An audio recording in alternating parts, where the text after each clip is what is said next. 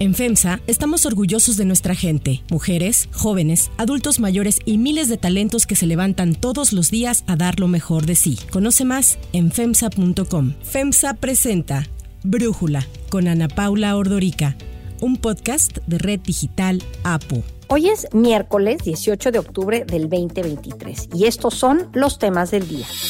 En su comparecencia ante el Senado, la canciller Alicia Bárcena reiteró la condena de México a los actos cometidos por Hamas en contra del pueblo de Israel. Joe Biden llegó a Israel para reafirmarle su apoyo al gobierno de Netanyahu. Pero antes vamos con el tema de profundidad. Quiero aprovechar para agradecerle mucho a Rocío por su apoyo, su contribución. Ella me ha presentado su renuncia porque va a destinar su imaginación, su talento, su trabajo en otra actividad. El presidente Andrés Manuel López Obrador designó a Miguel Ángel Maciel Torres como nuevo titular de la Secretaría de Energía, esto tras la renuncia de Rocío Nale. A través de su cuenta X, el presidente anunció el nombramiento del hasta ayer subsecretario de Hidrocarburos de la CENER y señaló que es ingeniero petrolero egresado del Instituto Politécnico Nacional y tiene además una maestría por la UNAM. A lo largo de 30 años, Maciel ha ocupado muchísimos cargos en Pemex. Y bueno, pues este relevo se da porque el viernes de la semana pasada el presidente informó que Nale presentó su renuncia para buscar ser la candidata de Morena a la gubernatura de Veracruz, a pesar de que ella es zacatecana. Es una mujer excepcional, buena como profesionista, tiene principios, tiene ideales y es una mujer honesta. En más de una ocasión, el presidente ha dicho que apoya a la ahora exsecretaria Nale. El cargo lo deja, sin embargo, con muchos pendientes. El primero de ellos, conseguir la autosuficiencia en el consumo de combustibles, una tarea en la que la operación comercial de la refinería Olmeca o la de Dos Bocas, mejor conocida como Dos Bocas, y la rehabilitación del sistema de refinerías del país eran esenciales. Tan solo a julio del 2023, el 65% del consumo nacional de gasolina, diésel y gas LP es importado, según cálculos del Sistema de Información Energética de la propia Incluso el 28 de diciembre del 2021, al presentar un plan para rescatar a petróleos mexicanos, tanto Rocío Nale como el director de Pemex, Octavio Romero, pronosticaban que se alcanzaría la soberanía en combustibles en este gobierno. Afirmaron que en el 2022 Pemex reduciría en 57% sus exportaciones de crudo para procesarlo internamente y que para el 2023 las exportaciones de crudo serían cero, porque todo se refinería en las plantas de Pemex. Para el 23 y para el 24, prácticamente toda la producción de Pemex se va a procesar, se va a refinar, porque va a entrar ya en operación la refinería de Dos Bocas, el proyecto de Cangrejera, que también va a refinar más de 100 mil barriles, de manera que prácticamente el 100% del crudo mexicano se va a refinar en nuestro país para garantizar el abasto de Este plan implicaba que las seis refinerías del Sistema Nacional de Refinación trabajaran al 80% de su capacidad en el 2022 para luego subir hasta el 86% en el 2024. Pero, pues al día de hoy solo trabajan al 50% de su capacidad. Además, se contemplaba que la refinería de Dos Bocas, cuyo costo original proyectado era de 8 mil millones de dólares, pero ya se ha elevado hasta 20 mil millones, que procesara 340 mil barriles diarios de hidrocarburos para este año. Pero no, no son 340 mil barriles. Dicen que para diciembre va a producir 17 mil barriles diarios. Otro pendiente que deja Rocío en la CENER es que México cumpla la meta de producir 35% de energía a partir de fuentes libres de CO2, según el Acuerdo de París, pero con acciones como cancelar subastas eléctricas de largo plazo o endurecer los requisitos para el otorgamiento de permisos, como ocurrió el año pasado, la generación de energía limpia renovable por medio de fuentes ya sea eólicas, fotovoltaicas, hidroeléctricas o geotérmicas, no solamente no creció, bajó de casi un 25% al 24.4%.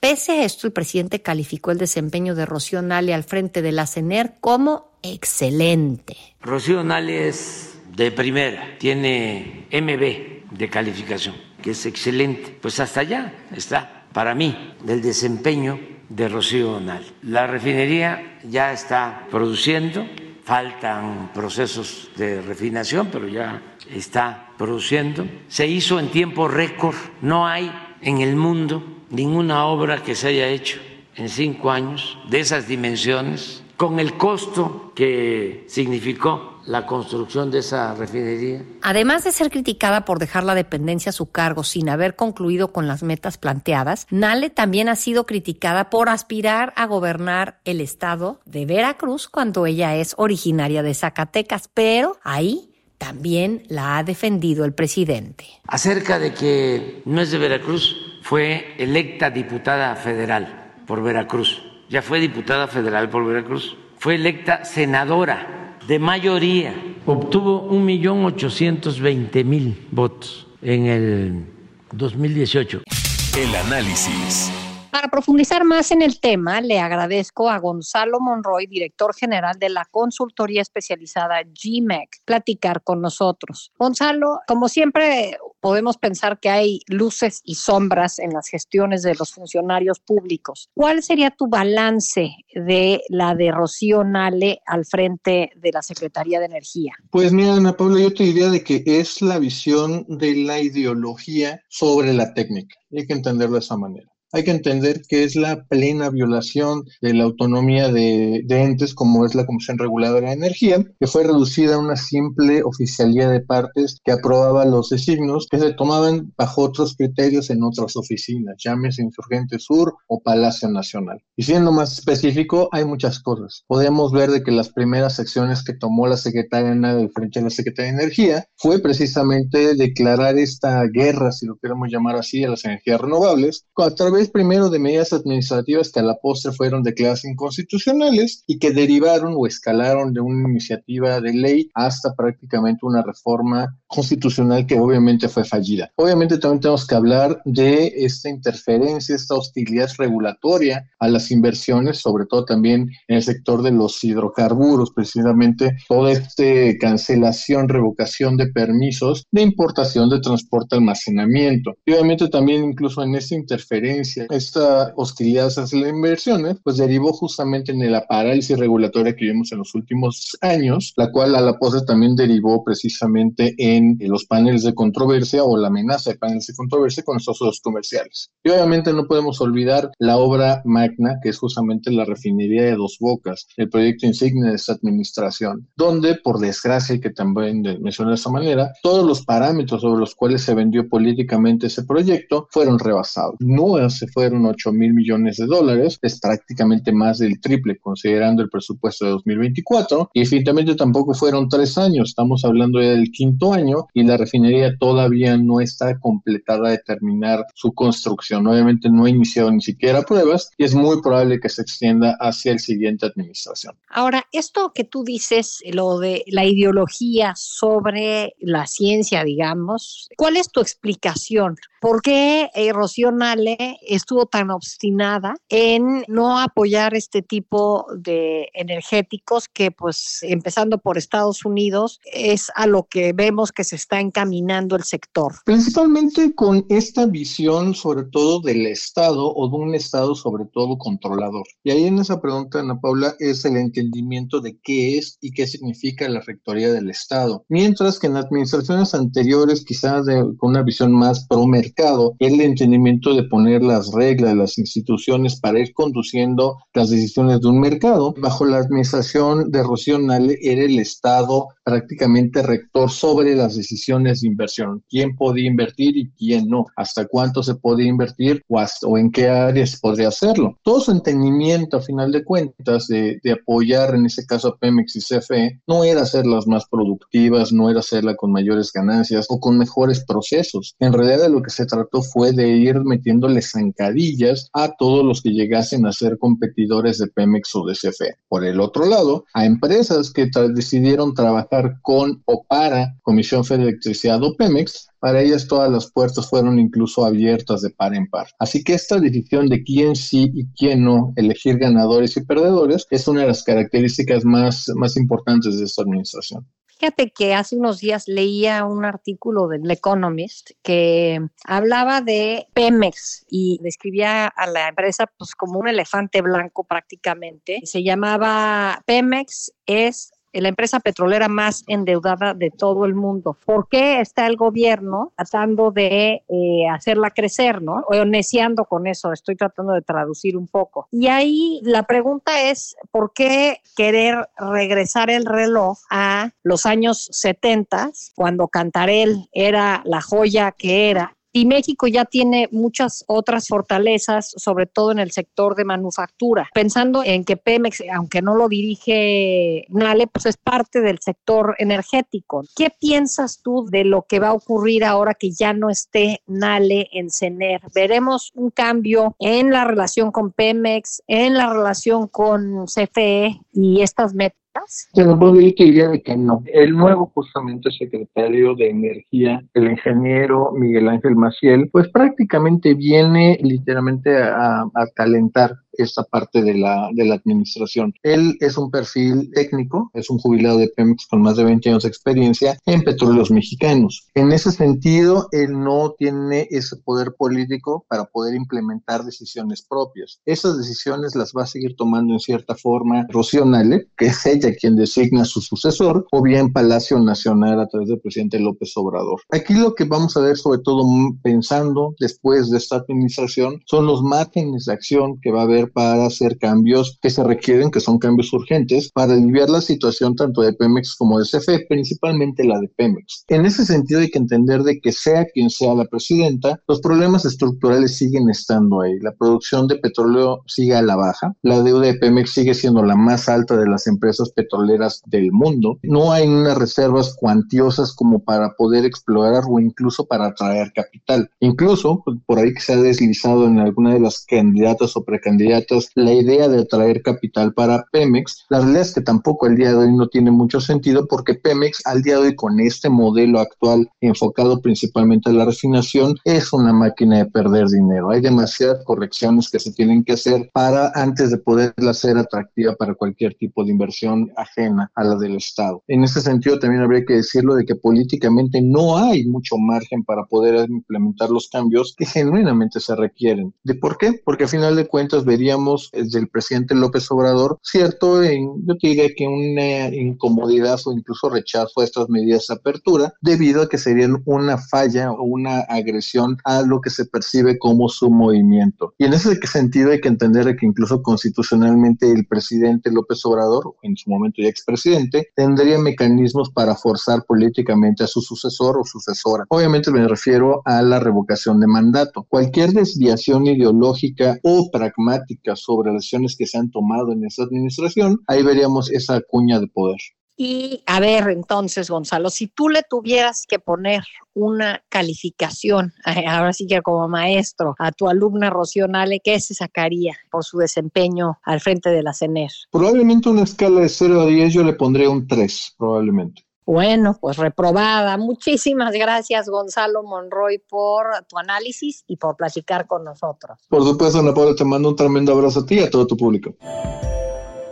Antes de continuar, quiero pedirles que en la plataforma que nos escuchen, ya sea Spotify, Apple Podcast, la que sea su favorita, que por favor nos califiquen, de preferencia con cinco estrellas, y que también compartan el podcast y comenten lo que les gusta, lo que no, lo que sienten que le podemos mejorar. Ahí en Spotify hay la posibilidad de comentar. Todo esto es para que podamos seguir creciendo y ofreciendo el podcast para ustedes sin costo. Hay otras noticias para tomar en cuenta. 1. Diplomacia mexicana.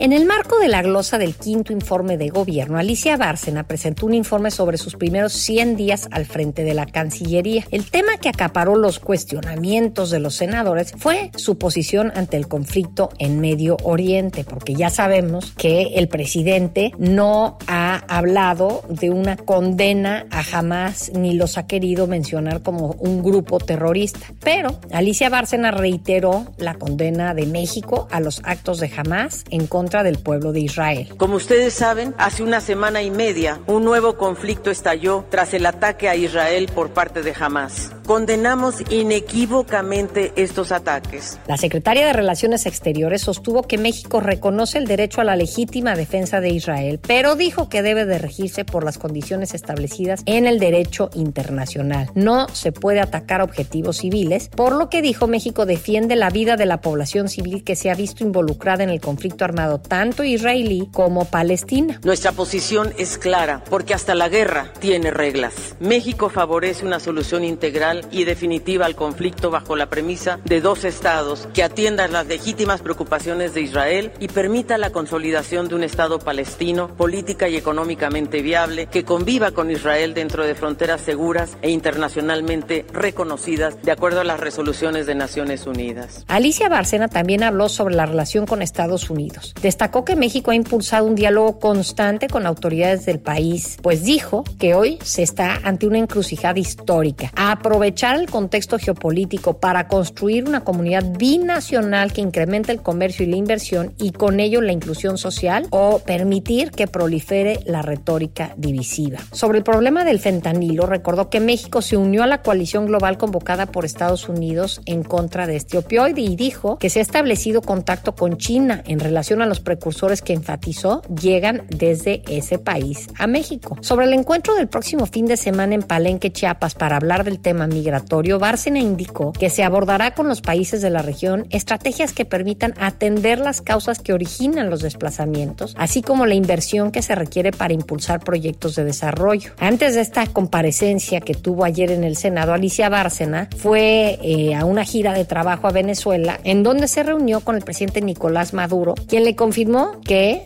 bueno, como lo invitó, pues le confirmó su asistencia a la reunión de Palenque el próximo domingo, en la que va a estar el presidente López Obrador. Esto pese a la condena internacional en contra del régimen de Nicolás Maduro. 2. Biden en Israel. El presidente de Estados Unidos, Joe Biden, llegó hoy miércoles a Israel para reafirmar su apoyo al gobierno de Benjamín Netanyahu, mientras este prepara la anunciada incursión terrestre en la franja de Gaza. Además, Biden busca lograr la apertura de un corredor que facilite la entrada de ayuda humanitaria a la zona del conflicto y disuadir a Irán y a otros actores de involucrarse en este enfrentamiento. Fue el secretario de Estado norteamericano, Anthony Blinken, quien confirmó la visita de Biden. On Wednesday, President Biden will visit Israel. He's coming here at a critical moment for Israel, for the region, and for the world. And he's coming here to do the following. President Biden will again make clear, as he's done unequivocally since Hamas's slaughter of more than 1,400 people, including at least 30 Americans, that Israel has the right and indeed the duty to defend its people from Hamas and other terrorists and to prevent future attacks. Biden viaja en medio de la creciente preocupación de que el conflicto se extienda y desencadene una guerra regional en la que se teme que Irán o las milicias de Hezbollah en el Líbano se involucren. Previo a la llegada de Biden, el Ministerio de Salud de Gaza denunció que más de 500 personas murieron y otras 300 resultaron heridas en un bombardeo israelí la noche de ayer en contra del hospital Al-Ali de Gaza. Israel niega haber sido los autores de este disparo y dijo que más bien fue el grupo Yihad Islámica Palestina el responsable de este disparo. En un inicio se tenía contemplada una reunión que Biden sostuviera con el presidente palestino Mahmoud Abbas en Jordania, pero esta ya fue cancelada a raíz del ataque al hospital Al-Ali. Ayer el Ministerio de Sanidad de la Autoridad Palestina ajustó el saldo hasta ahora, confirmando 3.000 muertos y más de 12.500 heridos por todos estos bombardeos, a los que hay que sumar 61 muertos en Cisjordania. Jordania. Entre las bajas reportadas, el ejército israelí y fuentes de Hamas confirmaron que uno de los máximos integrantes del Consejo Militar General y dirigente de los comandos centrales de las brigadas de la organización islamista murió ayer en los bombardeos israelíes sobre la franja. El canciller alemán Olaf Scholz y su comitiva tuvieron que ser evacuados la noche de ayer del avión en que viajarían al Cairo debido a una alarma de misil que se generó cerca del aeropuerto en Tel Aviv. Para cerrar el episodio de hoy los dejo con música de Oasis.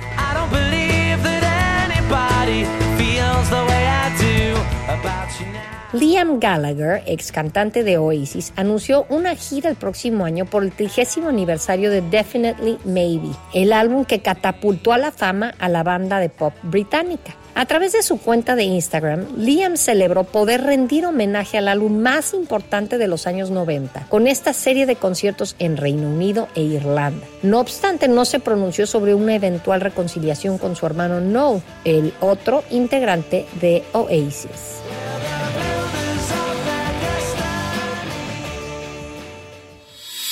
Yo soy Ana Paula Ordorica. Brújula es una producción de Red Digital APO.